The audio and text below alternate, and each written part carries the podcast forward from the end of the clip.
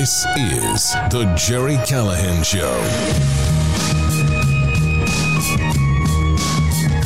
Great news, great news. Boston University, the place that produced uh, A O C, is working on uh, producing another deadly virus. They, their researchers are working on a strain of COVID that's eighty percent more deadly than the current strain. And uh, I guess I'll join the chorus in asking, why the hell are they doing this? I'm I'm sitting here about two miles away from that lab, so I have a vested interest here in knowing what the hell they're doing at B U. They're taking our uh, our tax money and creating a new deadly. Well, why do people? Why are they doing this? What? Why is it just to justify their existence? Uh, we will uh, give you the latest on that. Play one of the, we have a news report where they try to explain why these people are creating creating a new deadly virus after we're just now recovering from the last one. Just, these people are insane. We got Stephen A. He explains why Tom Brady never gets criticized. You'll never guess why Stephen A. thinks there's a double standard for Tom Brady. Um, there's a protest, a wave of protest across England where young brats, spoiled little punks, go into stores and dump out milk because, you know, dairy is evil. Big dairy cow farts are creating uh, climate change. You know what else climate change is creating? Fat women. Not men, not men. You're okay, Ironhead. Fat women. And we have the biggest a-hole in Hollywood, or I should say in entertainment. We got, we got proof that one of these late night comedians, and I use that with uh, quotation fingers, uh, is a real bad person.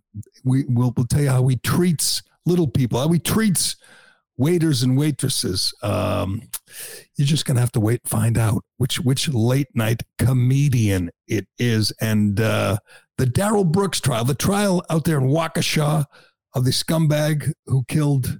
Uh, Killed an eight-year-old child, killed uh, five other people, injured dozens. Not going well for Darrell Brooks, but uh, I guess you'll you'll never see better proof of the old adage of a a a, uh, a defendant who defends himself is hiring a fool for a lawyer. He's not just hiring a fool; he's hiring a complete lunatic. I'm not sure why this is e- even allowed, but it's out of control. That's uh, that's the, the bad news. The good news is any minute now he will be convicted of many, many murders and he'll never see a day. I mean, he should be executed, but uh, I guess he'll, he'll uh, spend the rest of his crazy life in prison. We will uh, talk about that and lots more in today's Callahan Show, brought to you by Bastion Pens. Uh, we're excited to introduce our newest sponsor, Bastion Bolt Action Pens. If you're the type of person who prefers good old-fashioned pen and paper to digital note-taking, you want a pen that performs. That's why I'm thrilled to have Bastion Pens as a sponsor, because they're designed in the U S A to last a lifetime. The Bastion Executive Bolt Action Pen combines the highest quality materials and modern design with fine-tuned craftsmanship to create a winning instrument that is as luxurious as it is practical. They have several material options to choose from, including carbon fiber, stainless steel, aluminum, and titanium. No matter which material you go with, the pens are strong enough to break through glass or be used as a self-defense instrument in case of an emergency. Seriously. Uh, the bolt action mechanism is extremely satisfying. It's even fun to fidget with, to play with, just click with. Well, to help brighten your legacy, Bastion Pens has a special offer for listeners of the Callahan Show. Use promo code JERRY at checkout and get twenty percent off your entire order. That's promo code JERRY, G E R R Y, for twenty percent off. Just go to bastion bolt action pen dot com or click the link in our social media bio. All right, Ironhead. I think you know what I. Uh, I'm not in a great mood today. All right, I I, I I don't like when it gets dark before six o'clock at night and it's getting cold. Uh, there's a cold front coming our way, and pretty soon it'll be snowing. It'll be dark. It'll be depressing. I don't know why I let it get to me. I I, I don't like when uh, fall when fall turns to winter. But you know what you can do to cheer me up? Let's listen to the reaction in Philadelphia when um, the First Lady, Doctor Jill, the world's worst elder abuser, she is more than anyone else responsible for the disaster we have in the White, well, eighty-one million fools that voted for Joe Biden, but we also have this woman who forced her um, cognitively uh, declining husband to run for president. She is a power drunk woman, and uh, she's living a life of delusion. She thinks, like he does, that uh, somehow he is uh, not uh, despised by most of the country at this point. She doesn't care. I mean, do you think she looks at her four oh one k? Do you think she looks, do you think she is worried about crime in her neighborhood? Of course not. They don't, they, her, her home in Rehoboth Beach, uh, Delaware, is not overrun with violent crime. So she's not concerned. Plus, you know, the, the Inflation Reduction Act, all they do when you talk to people about the um, current, uh, administration is talk about money that they've spent, money they've pissed away, over uh, almost four trillion dollars they've spent in a year and a half, causing inflation, causing a recession. And somehow they think that that's not the that's not unpopular with the American public. Well, she got reminded of it yesterday. Was this at, was this before the game that she took the field? She had some human shields there, some, I don't know who they are, but some other people. I'm sure it was, she was talking about some way they're going to spend, you know, billions and billions more to, you know, to help working people. It's all one big lie. We can get to this great front page of the New York Post today, pointing out that the average American has lost thirty-four thousand dollars since Joe Biden took office. And I asked this question on Twitter, and I, and I reiterate, how can somebody who lost thirty-four thousand dollars in the last year and a half because of the policies of this disastrous, how can that person walk in a voting booth three weeks from today, twenty-one days, we get to decide the direction of this country. How could you ever walk in the voting booth? I don't care if you're in Massachusetts or, or New York or California, and vote to continue the policies that have decimated your savings. And I had uh, and I had a lot of reaction to this tweet, and some of them were like, "Oh, it has nothing. You know, the policies have nothing to do with the stock market. We know that's not true. Uh, we, they have nothing to do with inflation. We know that's not true."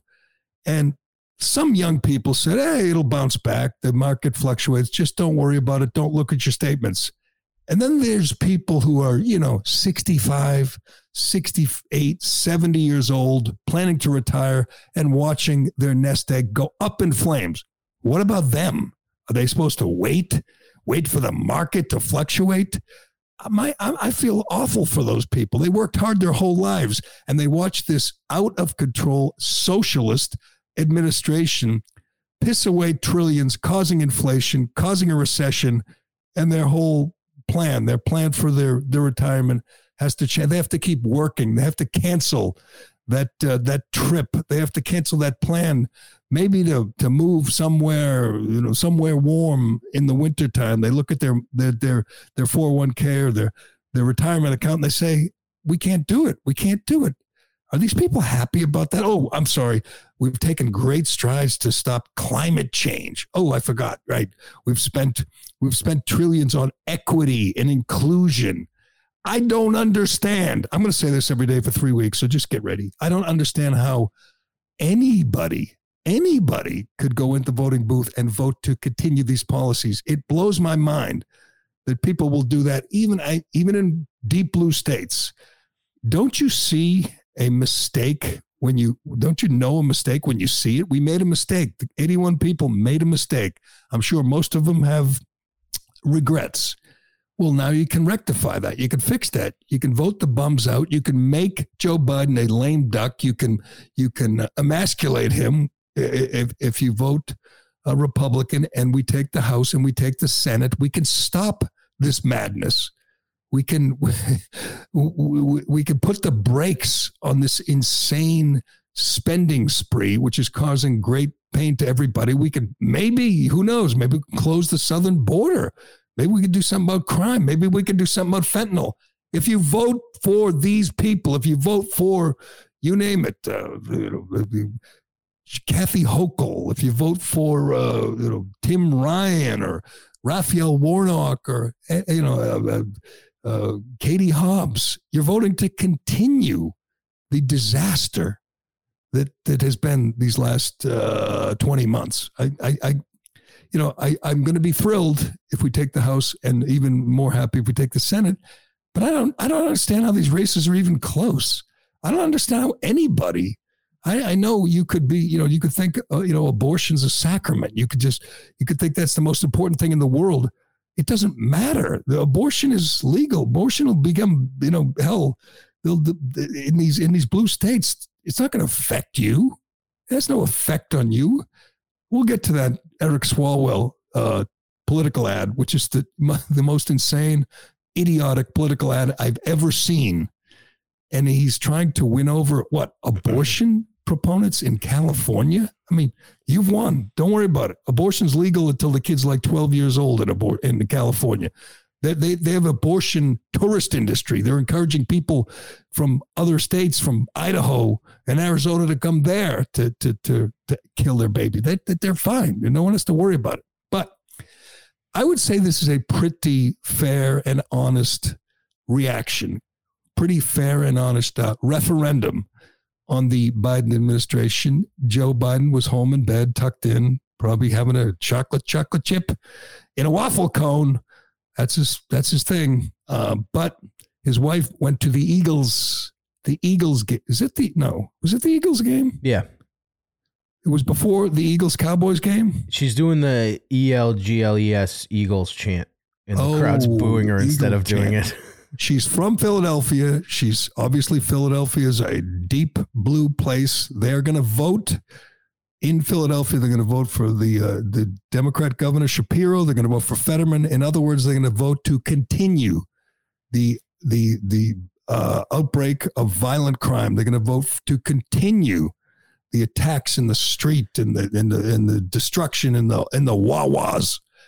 I, I am officially on November eighth. I'm done feeling bad for anybody in Philadelphia or New York or California. You get a chance to vote the bums out. If you don't, you get what you deserve. I'm going to sit back and enjoy it. I shouldn't say enjoy it. I'm going to sit back and say, you, you, you earned this. When I see these videos of old ladies getting mugged and stores getting destroyed, um, this is what they're voting. They're voting to continue that. It's their choice. This is your free country for you. You're free to vote for that. But if you vote for Fetterman, if you vote for Shapiro, if you vote for all these hard left pro-crime Democrats, you get what you deserve. But I'm going to say Doctor Jill was a little surprised. Here she is in her hometown, showing up to root for her Eagles. And uh, listen to the reaction from a packed house before the uh, Eagles beat up on the Cowboys. Go ahead.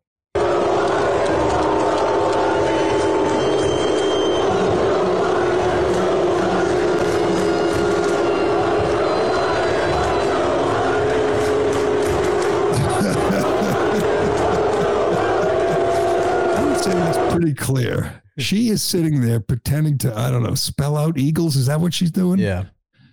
And she's got a bunch of clowns around her who are trying to pretend that, the, that they're part of this crowd and they're big Eagles fans.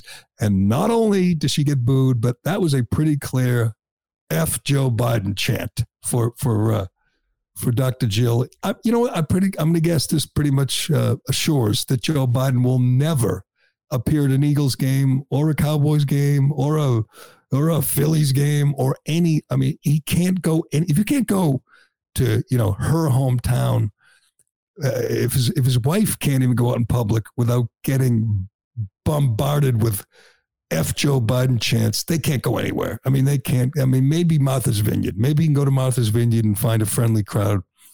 But he can't go out in public for the next two and a half years, which is probably okay with him. He doesn't like going out in public anyway. Uh, and you have this, this was a day after, yeah, one day after the single worst optic for a president since perhaps, uh, or I guess Michael Dukakis obviously wasn't president. He was a candidate when he went in the tank.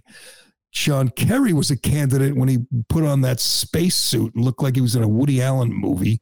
Um, I can't think of a visual of a pre- maybe maybe uh, George Bush when he posed in front of the Mission Accomplished banner on the uh, on the battleship after the initial assault on uh, on Baghdad. That was a bad look. This is worse. Joe Biden, and and I've I've seen it like a dozen times. We talked about it yesterday. We played you the video yesterday. But not only does he say does he say that uh, our country, our economy is strong as hell, when every economic indicator uh, shows that we're in a recession. Not only does he look just disinterested and and uh, bored with the thought of the you know people genuinely hurting because of all his economic policies, but he literally crunches on the waffle cone while the question's being asked and is chewing the cone and the dub and the chocolate chocolate chip while he's talking about the recession, which is costing the average American thirty-four thousand dollars. And he says, oh, no, our economy's strong as hell. That is the ultimate Marie Antoinette moment. Let them eat cake. Hey, let him eat ice cream. And I'm not sure who allowed that. It almost looks like he got away from the, the his handlers and, you know, like he occasionally does, just wanders off. Well, he's in Baskin Robbins. He wanders away and they ask a question and he starts mumbling an answer. The audio's not good. We played it yesterday. I mean, you could show, you could show the video again because the video is so much better than the audio. Audio, he's just mumbling. But the video where he can't take a break from munching on his cone. And I heard, uh, again, we talked about this at length yesterday, but I heard uh, Jesse Waters to say that a, a grown man should only eat an ice cream cone on vacation. I agree with that. If you want an ice cream because that's, you know, the highlight of your day, you're Joe Biden, get a bowl, you know, get a cup, use a spoon. Look at him just, he looks like if you took the suit away, if he was just, you know, whatever, casually dressed, you would say this is, uh, this is ice cream night at the Sunshine Home. He just has joy. He has this moment of joy where he bites the ice cream.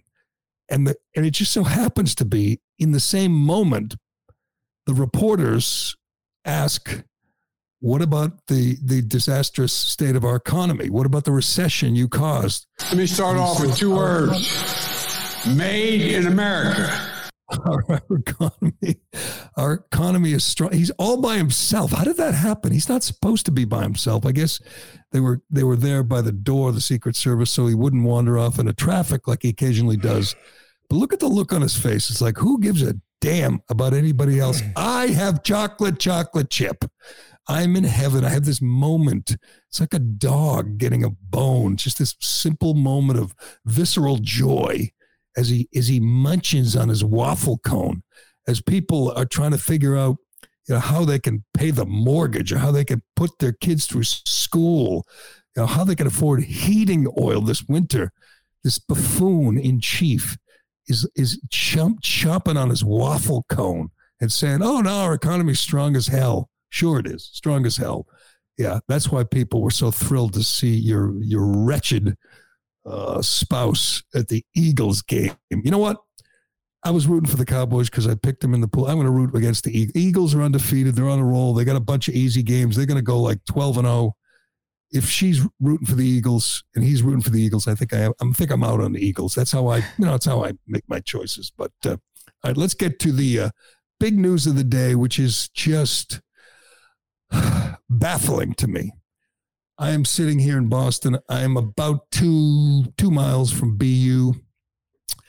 I've I've walked there before. I walked to Fenway before. Uh, I'm pretty close. That means if this virus escapes their lab, that I'm gonna I'll be one of the first to die. Okay, so I'm a little. I have a vested interest in this story, but most people read this and are just baffled.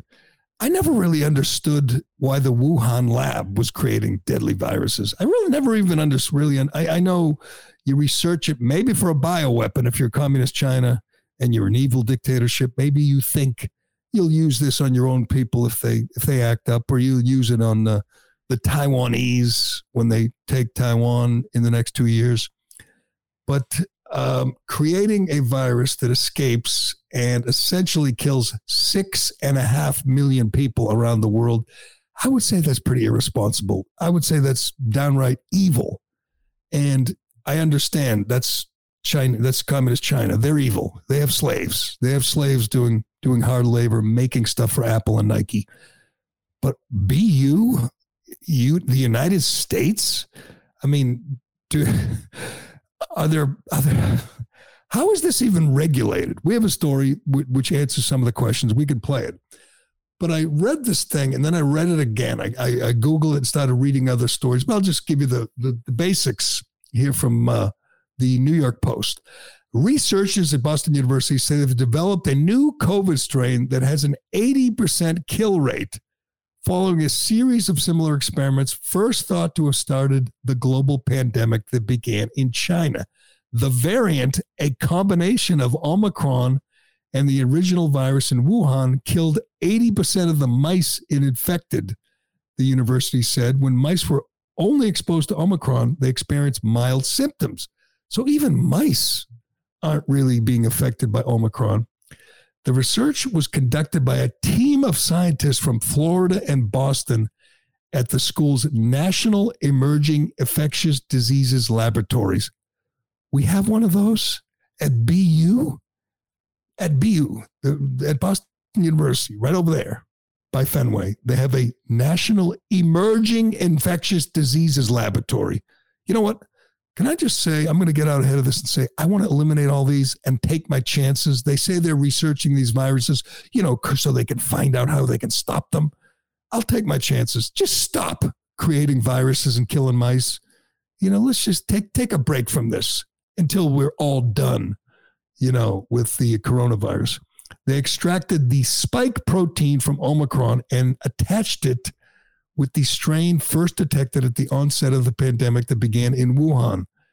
They documented how the mice reacted. In mice, while Omicron causes mild, non-fatal infection, the Omicron S-carrying virus inflicts severe disease with mortal- mortality rate at eighty percent. Okay, why the hell? Are, why, why, why, why? I mean, again, if it were some lab in the middle of a, like an island in the middle of an ocean or something, this is at B U in the middle of Boston at a school that created such geniuses as uh, as A O C and uh, and Howard Stern. uh, it's not a real school. It's a place kids from New York go who couldn't get into, you know, Harvard or UMass. They go to B U. It's it costs like eighty thousand dollars a year. It it's you know it it creates little socialists like like A O C. It's, you know, nice nice place, nice campus, inner city campus. Should they be messing around like this? Should they be putting us all in danger? I don't get it. Let's play that report from N B C Boston, which tries to answer some of my questions. Maybe maybe it'll clear it all up for me. Why a bunch of a bunch of I mean, didn't they do the same thing in Wuhan? They created viruses to allegedly see how we were, and they killed six and a half million people, over a million Americans. Why are we messing with this? Maybe we'll, maybe we'll get some answers. Let's listen to this report. Okay, so there's some friction between the feds and Boston University researchers after a recent COVID study was published. You never want to hear that there's friction between right. researchers and the feds. Scientists were testing how to better fight the virus. Our Susan Tran joins us now to explain what they were looking into at B U and why, Susan, this is all raising some eyebrows. Kind of because it was like this Frankenstein deal, right? Huh. Creating this virus. So let's dig in okay. a little bit here. This morning, Boston University, though, says earlier publications that it created this new deadly COVID strain, they're misleading and untrue. So here's how it all started. The university's National Emerging Infectious Disease Lab has been studying the Omicron variant and the original strain. Now, they wanted to see if Omicron, while highly contagious, was still less likely to cause severe illness. So researchers were working with this hybrid virus. Guy's got his head on backwards. Protein of Omicron and attached in. it to the original strain, that Frankenstein hybrid version here. And in mice, they found that this new fused version killed eighty percent of the lab mice infected. But scientists do point out that one hundred percent of the mice died of the original strain. So their conclusion, it's not the Omicron spike protein itself that's causing how easily the virus is spreading, but other proteins. And B U researchers say finding those proteins will indeed help better diagnose and then treat COVID. The earlier reports say that the study caught the National Institute of Allergy and Infectious Diseases off guard here. there.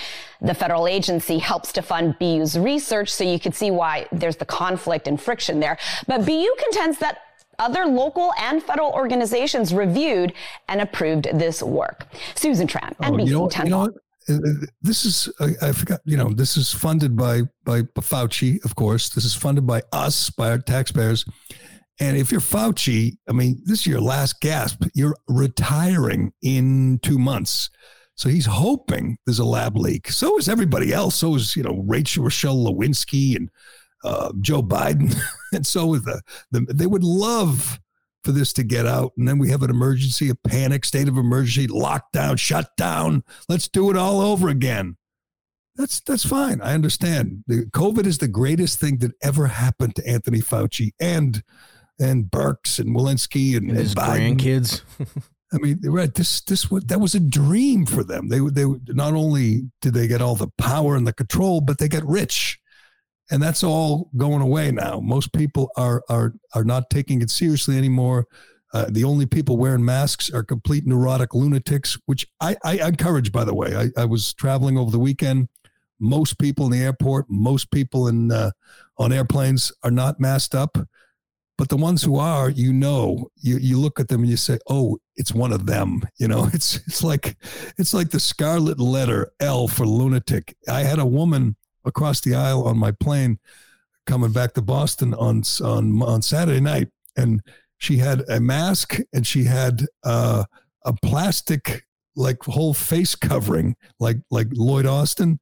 And I, she was kind of old and she was little old lady. So I, I kind of, I was going to take a picture and mock her on Twitter, but I felt bad because she was old and kind of, you know, she probably was really nervous about, about COVID, but I, I didn't have the heart to tell her that plastic face shield, like the big uh, plexiglass things at the grocery store do nothing. They, they prove they do nothing. What you're wearing there, miss, ma'am, does nothing except show the world that you're an insane, neurotic weirdo. Which is good. Keep masking up. I encourage you. Plus, if you go to the gas station and you see someone with a mask, you know who to blame. When you see the when you cost, you know, eighty-nine dollars to fill up your tank, it's their fault. They that's those are the uh, the Biden people who, who who put us in this position. So anyway, any minute now there'll be a lab leak. If you missed, if you're just listening, we played the video as well as the audio on that news report. And showed all the researchers with their little tubes, their, you know, their test tubes and their drips and their drops and their machine. And one of them had his baseball hat on backwards and wearing headphones. So, you know, that guy, who knows? That guy could be the one who causes the lab leak and we have a whole new epidemic, a whole new pandemic. And it, it'll begin right here in Boston, which is appropriate. Um, Um, and, you know, probably, I don't know, the last one killed six and a half million people. This one's deadlier. So it'll probably kill, I don't know, twenty, thirty million people. But hey, Fauci will get on T V every, imagine if we have one of those and every day you have Biden up there for an hour and a half, two hours like Trump with Fauci and Walensky and other infectious disease specialists. God, I can't do it. I can't do it. These people are just out of control. We mu- They must be stopped. Shut that lab down. Imagine we have to listen to this buffoon every day talk about how to prevent spread of a virus. We can't have that. They have three more weeks to get this out there, three more weeks to cause a state of emergency. We were always expecting that midterm variant. Maybe that's it. Maybe this is it. Maybe we're going to get we're going to get hit with the midterm variant and you have to lock down and stay in and we'll have curfews all over again and we'll arrest paddle boarders and kids in skate parks and we'll shut down playgrounds. Can't wait. It worked so well the last time, you know, these people, it worked so well. Uh, anyway, that is the uh, latest from B U's uh, lab. Um, and it's, I'm sorry, it's deadlier. It's, it's much, much deadlier than the last one. I, I, we always ask this. Last time we had a pandemic, we knew early on, we knew by April, May of twenty twenty that it, that it killed, it targeted the elderly and the obese and the immunocompromised. We knew it didn't affect children. It didn't matter. The power drunk people in power in, in, in, in, you know, in the White House, unfortunately, and uh, in every blue state governor, every blue state mayor used the opportunity, did not let the crisis go to waste and shut down everything and destroyed the economy. What if the next variant affects children and not the elderly? What if it particularly hurts children? Then what? I mean, they will literally, you won't be able to leave your house forever. It would, it'll be like China. They'll be locking everyone down in, in, in their buildings, and people will be starving and eating their pets. I, I, I shudder to think how these tyrants will react if we have an actual uh, virus that actually affects young people. I mean, the last one didn't, and they forced them to get the vaccine. The last one didn't, and they shut down schools for two years. What if it's an actual virus that does affect young people? I can't even fathom the the, the, the measures they will take, the out of control, in, insane measures they will take to shut us all down. Well, let's hope these morons at B U fail in whatever they're trying to do. But all right, let us move on. I want to get to, uh, I want, you know, let's do, let's do, uh, let's do uh, Stephen A. Smith, because uh, if you missed it, Tom Brady kind of stepped in it. You know, it was of his own making. He went to Bob Kraft's wedding on Friday night in New York City with a couple of other active players, Devin McCourty and David Andrews for the Patriots. They won their game, so they didn't get second guessed. Tom Brady lost. He missed a practice. I mean, it was a walkthrough in a meeting. He flew separately to Pittsburgh with the team. They played the dreadful Pittsburgh Steelers. Tom probably thought, no problem, I win the game. It's just another, it's just another uh, accommodation they make for a guy, the greatest player of all time, who's forty-five years old. They give him eleven days off in training camp. He's going to miss practice on some Wednesdays as he tries to, you know, take care of personal matters like getting divorced. Tom, by the way, in Pittsburgh, was photographed without his wedding ring, and she's been photographed without her wedding ring. So it looks like it's over for those two kids. But Tom Brady uh, went to the party. You know, makes sense. He's got a great relationship with Bob Kraft. They, you know, were together for twenty years. He was invited to the wedding. He went. By the way, why were all the people, the players invited, like really good players? Like Randy Moss was a Patriot for what, two years, two two plus. Record setting. Two years, uh, three, uh, three seasons. Yep. I mean, you see them all. Richard Seymour and, uh, you know, uh, Brady Bledsoe, uh, just Pro Bowlers, Hall of Famers in some cases. Um, where was like the scrubs who played here for, you know, where was Max Lane? You know, why, why does, why, you know, is that how Bob Kraft invited the players who were really good players, not the players who were, who were here for a long time and loyal to him? There's so many, I have so many questions, but they're not important. They're, they're just, you know, gossipy questions. But anyway, Brady went, we saw the picture. He had a good time, partied with Bledsoe and, and others, went to Pittsburgh and lost to the crappy Steelers. And on the sideline, he threw a tantrum at his offensive line because he was getting beaten up and he wasn't, didn't have the time to throw. They lost twenty to eighteen. They failed to convert a two point conversion to tie at the end. It was a pretty disappointing loss. They're three and three in first place. They're five hundred. Things aren't going great in in uh, in uh, Tampa right now. But we've seen that before. I mean, we've seen him yell at his linemen a thousand times. We've seen, you know, throw tablets. We've seen him yell at coaches, yell at refs. He's got a temper. We've seen that for twenty-something years. I didn't think it was that big a deal. I thought, unless one of the linemen turned around and said, hey, buddy, where were you at the team meeting yesterday? Where were you at the walkthrough, Tommy? Then it would have been a big deal. It was just Tom blowing off steam, yelling at linemen, yelling at teammates. He's done it a thousand times.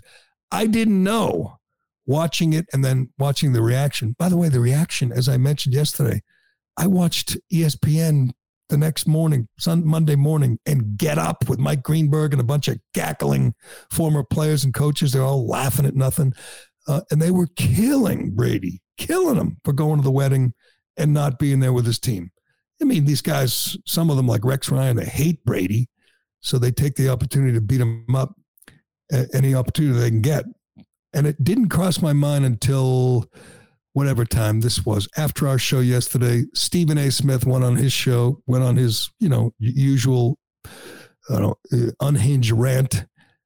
I didn't realize it was white privilege when Brady was, uh, you know, when people talked about Brady's tantrum on the sideline. But hey, They don't pay uh, Stephen A. thirteen million dollars a year for nothing. He brings he brings some real insight here. Let's listen to Stephen A.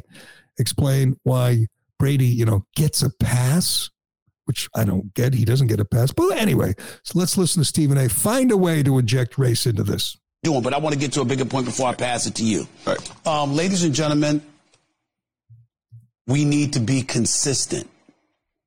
Was Tom Brady passionate? Or was he the angry white guy?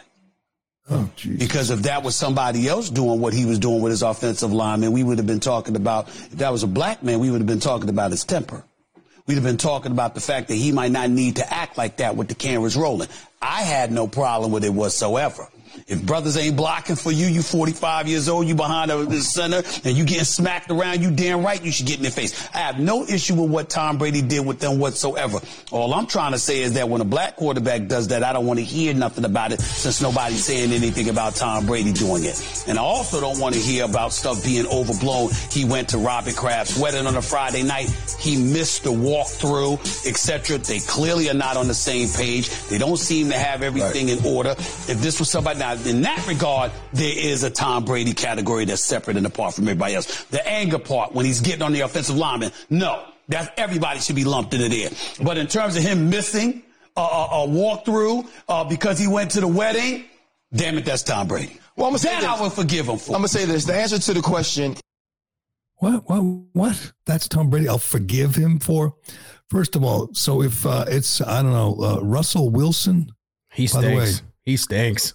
By the way, I'll, I'll, let me uh, let me reiterate. I'm not sure if Bailey Zappi is better than Mac Jones, but I am sure he's better than Russell Wilson. Russell Wilson, who makes forty-five million dollars a year and appears to be, I don't know about going off a cliff, but uh, what did he, he threw for fifteen yards in the second half last night, fifteen yards. Terrible. They had, uh, what do you have? No first downs, I believe. Uh, in the second half, and they lost in overtime. He sucked. Do you see how visibly uh, pissed off the offense is getting on the sideline now? Yeah, I mean, he he he's he does not look good. He's uh, he looks like something's wrong. Maybe maybe he's hurt. Who knows? But uh, um, I'm looking at uh, let me let me f- I'm looking at uh, his stats. He's twenty-third in Q B rating in the N F L with an eighty-three, five touchdowns, three picks. He's got five touchdowns. Um, but I mean, honest to God, I, I, I, I couch it every time I talk about Stephen A. He makes thirteen million dollars a year. He goes on these idiotic, he doesn't even believe what he's saying, but they pay him and somehow he is, uh, it's, it, it works. I'll bet you he's wondering where his invitation was, why he didn't get invited to Bob Kraft. He's pretty famous. You know, he's pretty cool, pretty hip. You're probably thinking, why didn't I get invited? But I don't know. Say it's Russell Wilson. Say it's uh, you know Lamar Jackson. Are we really saying, oh, look at the angry black man? And who doesn't say, look at the angry white man? When Tom Brady's throwing a tantrum, people say, that's Tom again. His temper is uh, you know, on display again. Look at Tom. He can't control himself. He's, people have been saying that for twenty-five years. Somehow he's getting a pass because he's white. God, E S P N sucks. Honest to God, this is what they require. This is what they want. I imagine I imagine he's getting a pass because he has seven Super Bowls and has proved it many, many times. I mean, that's everyone understands there are separate rules. The average Q B doesn't get, uh, you know, get eleven days off in training camp. They they don't get Wednesdays off. They don't get special privileges. It comes with seven championships and being the greatest of all time.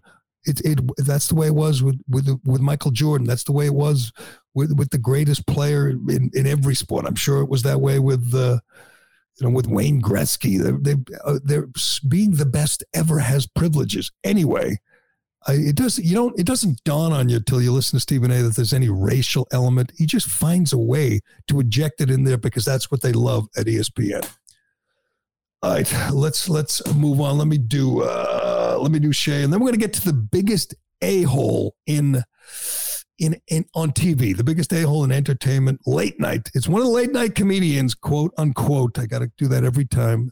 There's no one on late night who's uh, an actual comedian. They all suck, and this guy particularly sucks. But now we find out he's a real piece of garbage as a human being too, and uh, we'll give you an update on that. Uh, trial in Waukesha, Darrell Brooks, is out of control.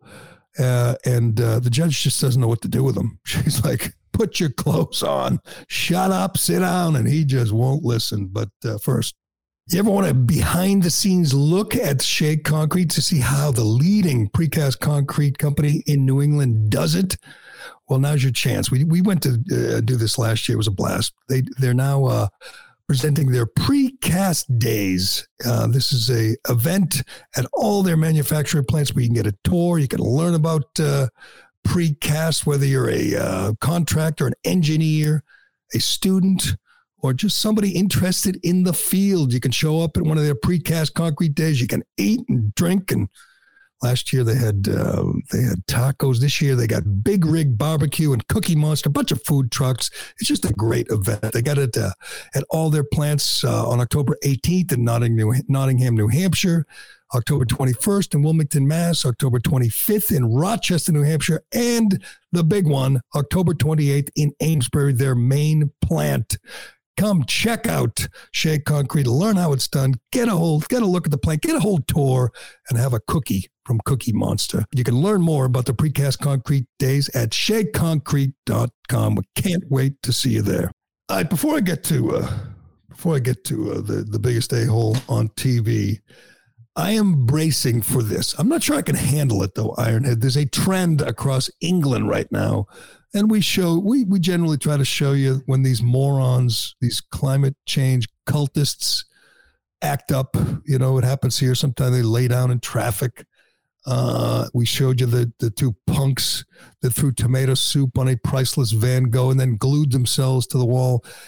I don't know how much time they'll spend in jail. I can da- guarantee you it's a fraction of the time the average grandmother will spend in jail for taking a selfie Uh, in the Capitol on January sixth. None of these pieces of crap will do any real time. That, you know, they, they're, they're protected. They're in the privileged class and they know it. Anyway, the latest trend, when they're not trying to ruin priceless works of art or glue themselves to the floor of a, of a basketball game or a tennis match, um, is to go into grocery stores, which, you know, grocery stores that provide people with the necessities, including milk. You know, mothers go in there, get milk for their kids, right? Well, they have to deal with absolute punks, brats, just little spoiled punks who are now going into grocery stores and dumping the milk out on the floor in protest of, I don't know, big dairy. As we know, cow farts cause the weather to change in the minds of these brainless cultists. So they're protesting milk. And I, I guess they feel good about themselves that some, you know, janitor making minimum wage has to clean up their mess. But does this work? Does this win over anybody? Does anyone look at this and say, you know, we should stop uh, relying on big dairy. I should stop drinking milk and uh, using it, you know, on my cereal. I should find another way because of climate change. God, these people are just disgusting.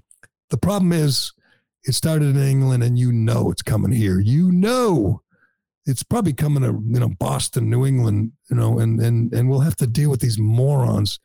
And they hold up their signs, stop big dairy, stop cows, you know, farms, plant-based future. God, I'd be so, if this were my child, my son, my daughter, I'd be so embarrassed. I'd be so disappointed. Look at these idiots. And then the people at the store try to stop them and they say, oh, now we're doing it for the planet. I, I, I blame them, no question, but I blame the teachers and the professors who filled these, these minds full of mush, who brainwashed these morons. They're no different than the Jonestown cult. It makes no sense. It doesn't serve any good. They're just they're just dumb, moldable morons who professors took and convinced them that, you know, cows cause the weather to be warmer, and they have they're lost souls with no no meaning in their lives, and they follow them and say, yeah, we have to stop milk dairy farms. Can we play? I don't know which one this is. It's a trend across England. It's coming here, but just watch them and listen to them. I mean, honest to God, shouldn't they, you know, get a hobby, you know, go learn to, you know, fish, play golf. I don't know. You're young. You could, you know, go out and run. Try try running a five K or something. Get that, blow off some steam. This is how you spend your energy going in there and, and destroying grocery stores. I have more respect for looters who steal stuff. At least they get something out of it. These guys, these punks, what do they get out of it? And you know, the system is rigged and they'll do like ten minutes in jail. They should spend at least a month in jail to think about what they did, but they won't. Uh, do we have to some video of this? Uh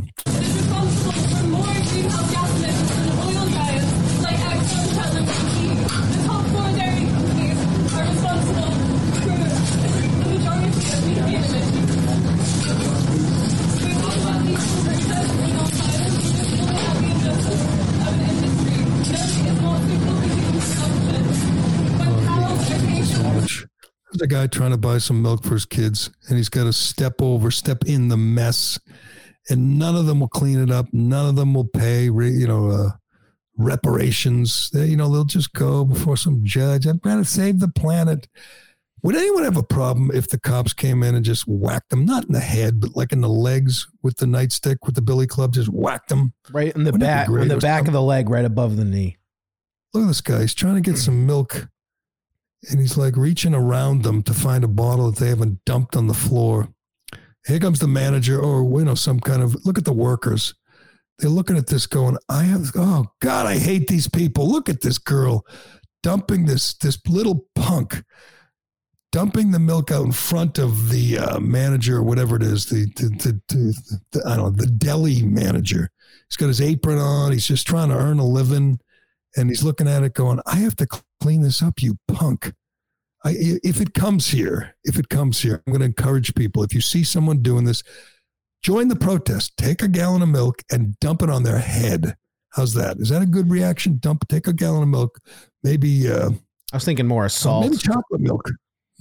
Like the buttermilk. Do they still the, have buttermilk? Yeah. It's Take a ugh. gallon of buttermilk and dump it on their head, or vinegar or something that'll hurt. I And, uh, and, and just, just some, if there was, a, if there were a judge, if there were a judge that was fair and honest, and they would, part of the deal would be, you have to go clean that store up every night for the month.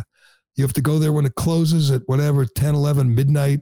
You have to clean the toilets. You have to clean, pick up the dirt, the, the, the, the litter in the parking lot. That is your punishment. We will have someone watching you. If you don't do it right, we're going to make it an, add another month. That should be the punishment. But they're coming here. The climate cultists are out of control. Well, the people that glue themselves to walls and shit, they don't get hit enough. Because I swear, if you, if they, you, you know, they start gluing them their hands to the wall and people start punching them in the face, I guarantee you they stop doing that. Or how about if you let them, uh, if you let them stay there, let them stay there. They're glued to the wall. Okay, stay there. You know, you have night security. It's a, a bunch of priceless works of art. The security guard can stand there and and uh, make sure they don't do any damage. But they have, to, if they're going to get their hand off the wall, they have to rip off the flesh. And by the way, we saw the two punks that used the um, the tomato soup. How did they get in the in the art gallery? How did they get in the museum there in uh, in London? They have shirts on that say like "Save the Planet" or "End Fossil," "End Oil." They have purple hair. They're somehow carrying tomato soup and glue with them. I mean, don't they look in their bag when you go in a, a museum like that? Um, how do they get that close to, to do that kind of damage? And if they are damaging a priceless work of art, that means it's worth hundreds of millions of dollars. Don't they have to pay for the damage? Shouldn't that be, okay, you will have to do reparations. You owe us five million dollars. If you're young, you'll have to pay weekly or monthly for the rest of your life. That should be the punishment. I'm already sick of these people, and they haven't even made it to the uh, United States yet. But they're coming. They're going to start trashing the dairy section of grocery stores near you any day now. All right, let's. I've been teasing this. We've My gun, favorite story of the guns day. We and stuff here, it. though. You know what I mean? It'd be. An, it's not going to go. It's not going to go good for them in the United States. A lot of places have guns. A lot of places have know. angry people. I mean, you saw them uh, trash that Wawa store outside of Philadelphia. And by the way, as I predicted, Wawa is shutting it down, and a couple other stores. They can't handle the crime. And again, people are okay with the crime because apparently they're going to vote for John Fetterman and Josh Shapiro. So they get what they deserve. They don't get a Wawa in their neighborhood because they can't stop committing crimes, looting, stealing. What what else do you expect them to do? Just like Walgreens in San Francisco, just shut down and move out. Anyway, we'll uh, keep an eye on that. We'll let you know when that uh, when those people, you know, those people who are trying to save the earth, uh, make it to the States and start trashing uh, grocery stores. But it's my favorite story of the day. I love when we find out, you know, what celebrities are really like, especially ones that put on this whole phony face with their, you know, smiles and giggles. Like, and I take credit for exposing Ellen a few years back. Uh, we we we had a, a friend who was a patient at the Jimmy Fund, Sam Thomas, who passed away. His last, or one of his his his final wishes. He was a big fan of Ellen because he was in treatment all the time, and Ellen was on the T V in the clinic. And he just wanted to go to the show. Well, the people in his hometown up in New Hampshire, they they raised money. They sent him to to L A to go sit and watch Ellen's show live. And uh, he just wanted to meet her. And she said, no, can't be bothered. She's pure evil. She's an awful, dreadful, terrible human being. After we reported that story, she she walked by him like she was like ten feet away, and she wouldn't stop and shake his hand. He had a bald head and he's sick, and she couldn't be bothered because she couldn't use him, so she didn't even say hi. Anyway, the story started, that story uh, picked up steam, and people started telling stories about the real Ellen, and she was eventually driven, I believe, off the air by stories of people of what a, just a rotten human being she is. Uh, it was all an act, the smiles, the dancing, the pretend, the giggling. She's just a really, really bad person. Anyway, we have another one. And uh, I haven't really watched his show too often. You see clips that go viral. He does that stupid car karaoke where they drive around and sing. That fat load, James Corden, is a terrible human being. And this is how you know, this is the indicator, how he treats little people, waitresses and waiters. A, um, a restaurant in New York has banned him. Actually, we got an update. He's been unbanned, but he was originally banned. This is from the New York Post. James Corden is no longer allowed to fill his guts at an acclaimed New York City restaurant. The late, late, late show host has been accused of boorish behavior by the owner of the posh Manhattan eatery, Balthazar, who dubbed him, quote, tiny cretin of a man, and banned him from ever dining there again. He's the most abusive customer to my Balthazar servers since we opened twenty-five years ago, said Keith McAnally in a scathing Instagram post. I don't often eighty-six a customer, but today I'm eighty-sixing Corden. It did not make me laugh, he wrote. He accused Corden uh, of treating his servers poorly by demanding free items and yelling at them. According to the manager, the first run-in happened in June. The funny man, the funny man, allegedly ate his main course by showing a server a hair. Quote, get us another round of drinks this second, Corden demanded, and also take care of all our drinks. This way I write any nasty reviews on Yelp or anything like that. Oh, I love the people who threaten to do that on Yelp. And October ninth, this would be the breaking point. Uh, Corden... Um, He has a he has a segment on his show called "Spill Your Guts." I didn't know that, but that's the, why they said that. He called a server over to tell them that there was a little bit of egg white mixed in with the egg yolk in his wife's omelet. The restaurant remade his wife's omelet, but brought it to her with home fries instead of a salad. Who the hell has a salad with an omelet? That was enough for Mister Corden to yell like crazy at the server. His wife? You can't do your job. You can't do your job. Maybe I should go into the kitchen and cook the omelet myself. Uh, Corden behaved similarly in another restaurant, Cafe Luxembourg. Uh, he has not responded to the Post's inquiries. He admitted having anger issues in the past. He's been to a therapist. Well, we got an update. Unfortunately, he apologized. I was hoping uh, he'd be banned for life. Uh, uh, there's an update from T M Z this morning uh, or late last night. The ban has been lifted. Corden called McAnally and apologized profu- profusely. They had, they had the whole uh, um, timeline of all his abusive behavior and his comments.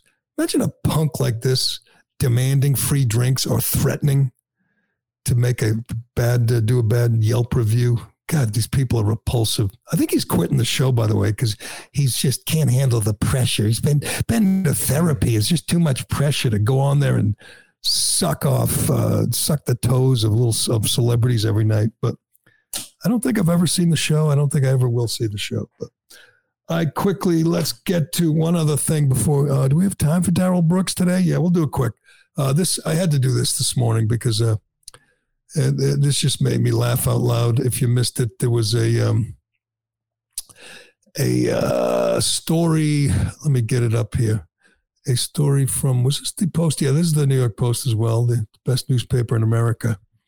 Headline, air pollution is making women fat. So I'm sorry, Ironhead, you can't use this as an excuse. It has no. It does not mention men. This story says, it looks like all that water weight might actually be from the air. A new study suggests that long-term air pollution is linked to women gaining weight, particularly women in their forties and fifties.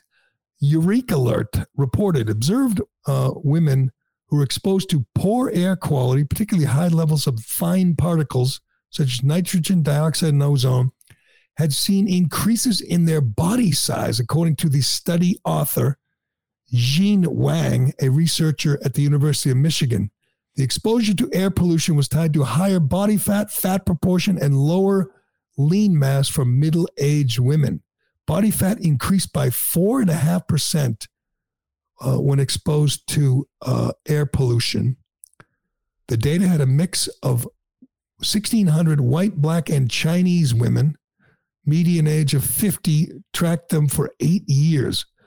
Um, I'm not sure why they didn't track men, but you can't use this uh, Ironhead air pollution. So I guess climate change is making women fat. I didn't know that, but uh, that, that's been reported. So it's not your fault, ladies. It's not your fault, uh, Whoopi. It's not your fault. It's not your fault. Uh, what? It's not your fault. Robin Williams comes into everyone's house to tell them. It's not your fault. It's not your fault, Stacey Abrams.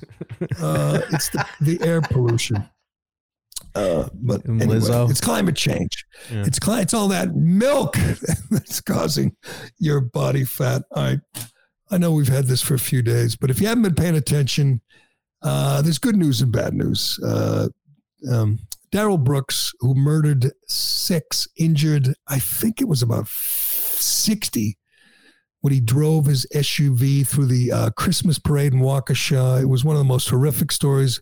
It was, you know, memory hold quickly because he's black and the victims were white, killed an eight-year-old child and, and injured a bunch of dancing grannies, literally a bunch of elderly women who dance uh, as part of the parade. Uh, again, you know, and he was a, he was a, a racist. He was a black nationalist. Uh, his his, his uh, social media posts showed what a racist he was. It didn't matter because, again, we don't we don't care about that. We move on.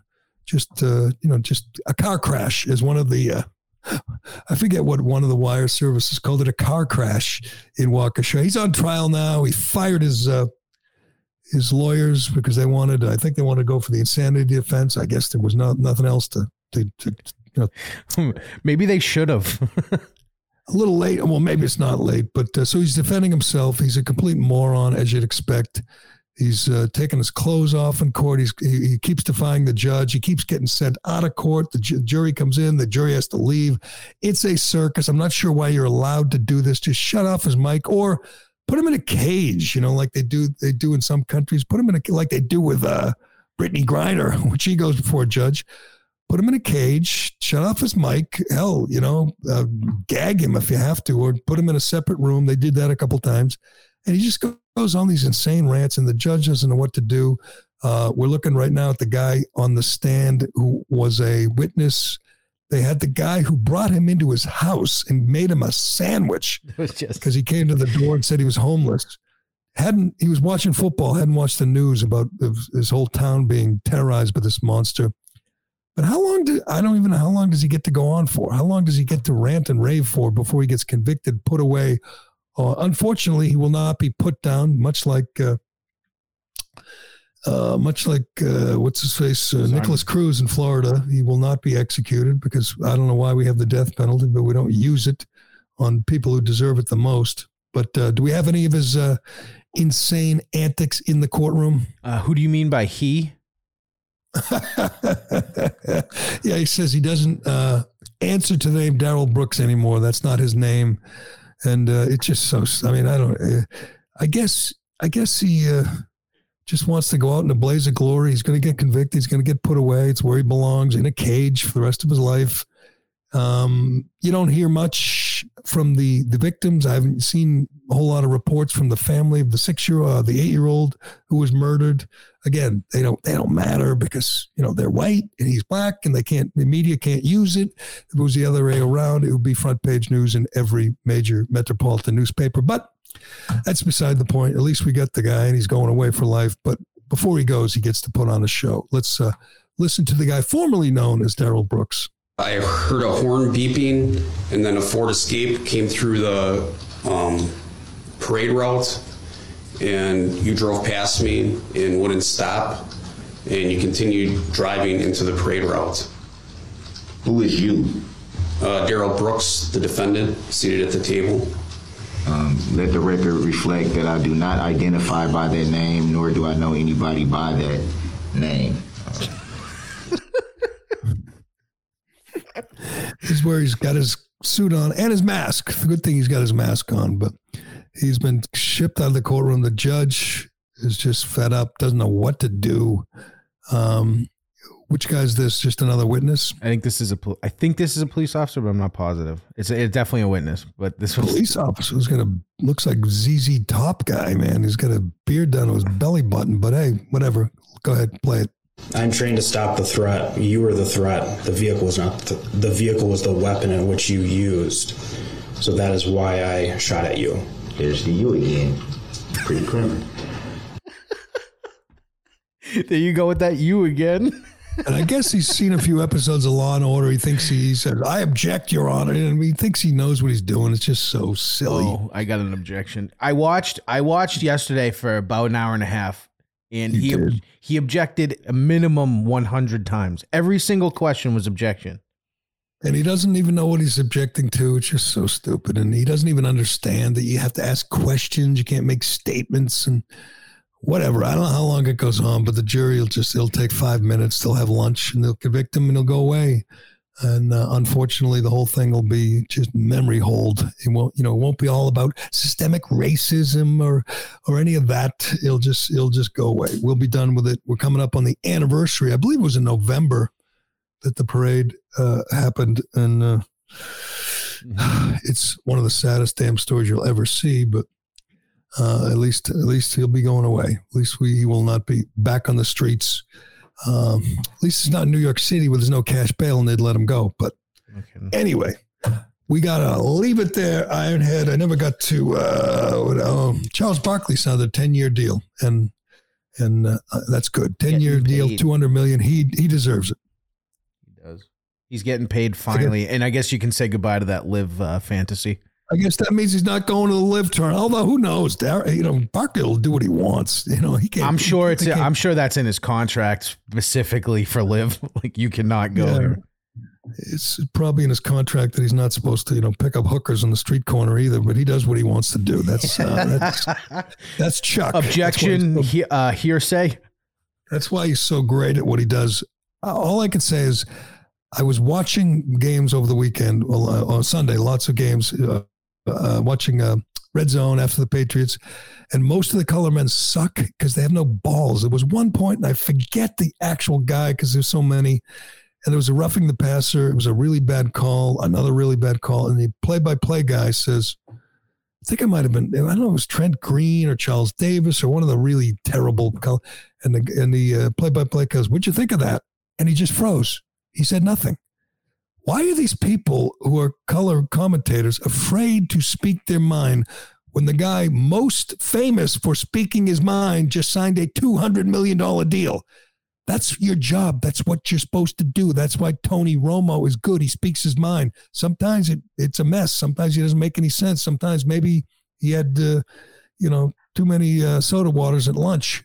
but he's really good at it, and he gets paid, and he gets prime plum assignments. Why, if you're Trent Green or Charles Davis or Adam Archuleta, are you afraid to say anything when the guys who say things get paid? I'll never understand that. I will never, ever understand that. But anyway, why did you make me do that? I was all done. I was all done. Had this under an hour, and you it's your fault. Oh, there's still anyway. more, too. It's so funny. I know. I can't do it. I got to get this under an hour. But tomorrow, we'll do it tomorrow.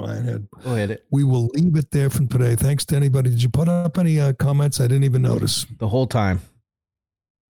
You were putting up comments? Why don't you leave them there? There's nothing up there right now. Um, I'll put uh this one. We need stricter laws.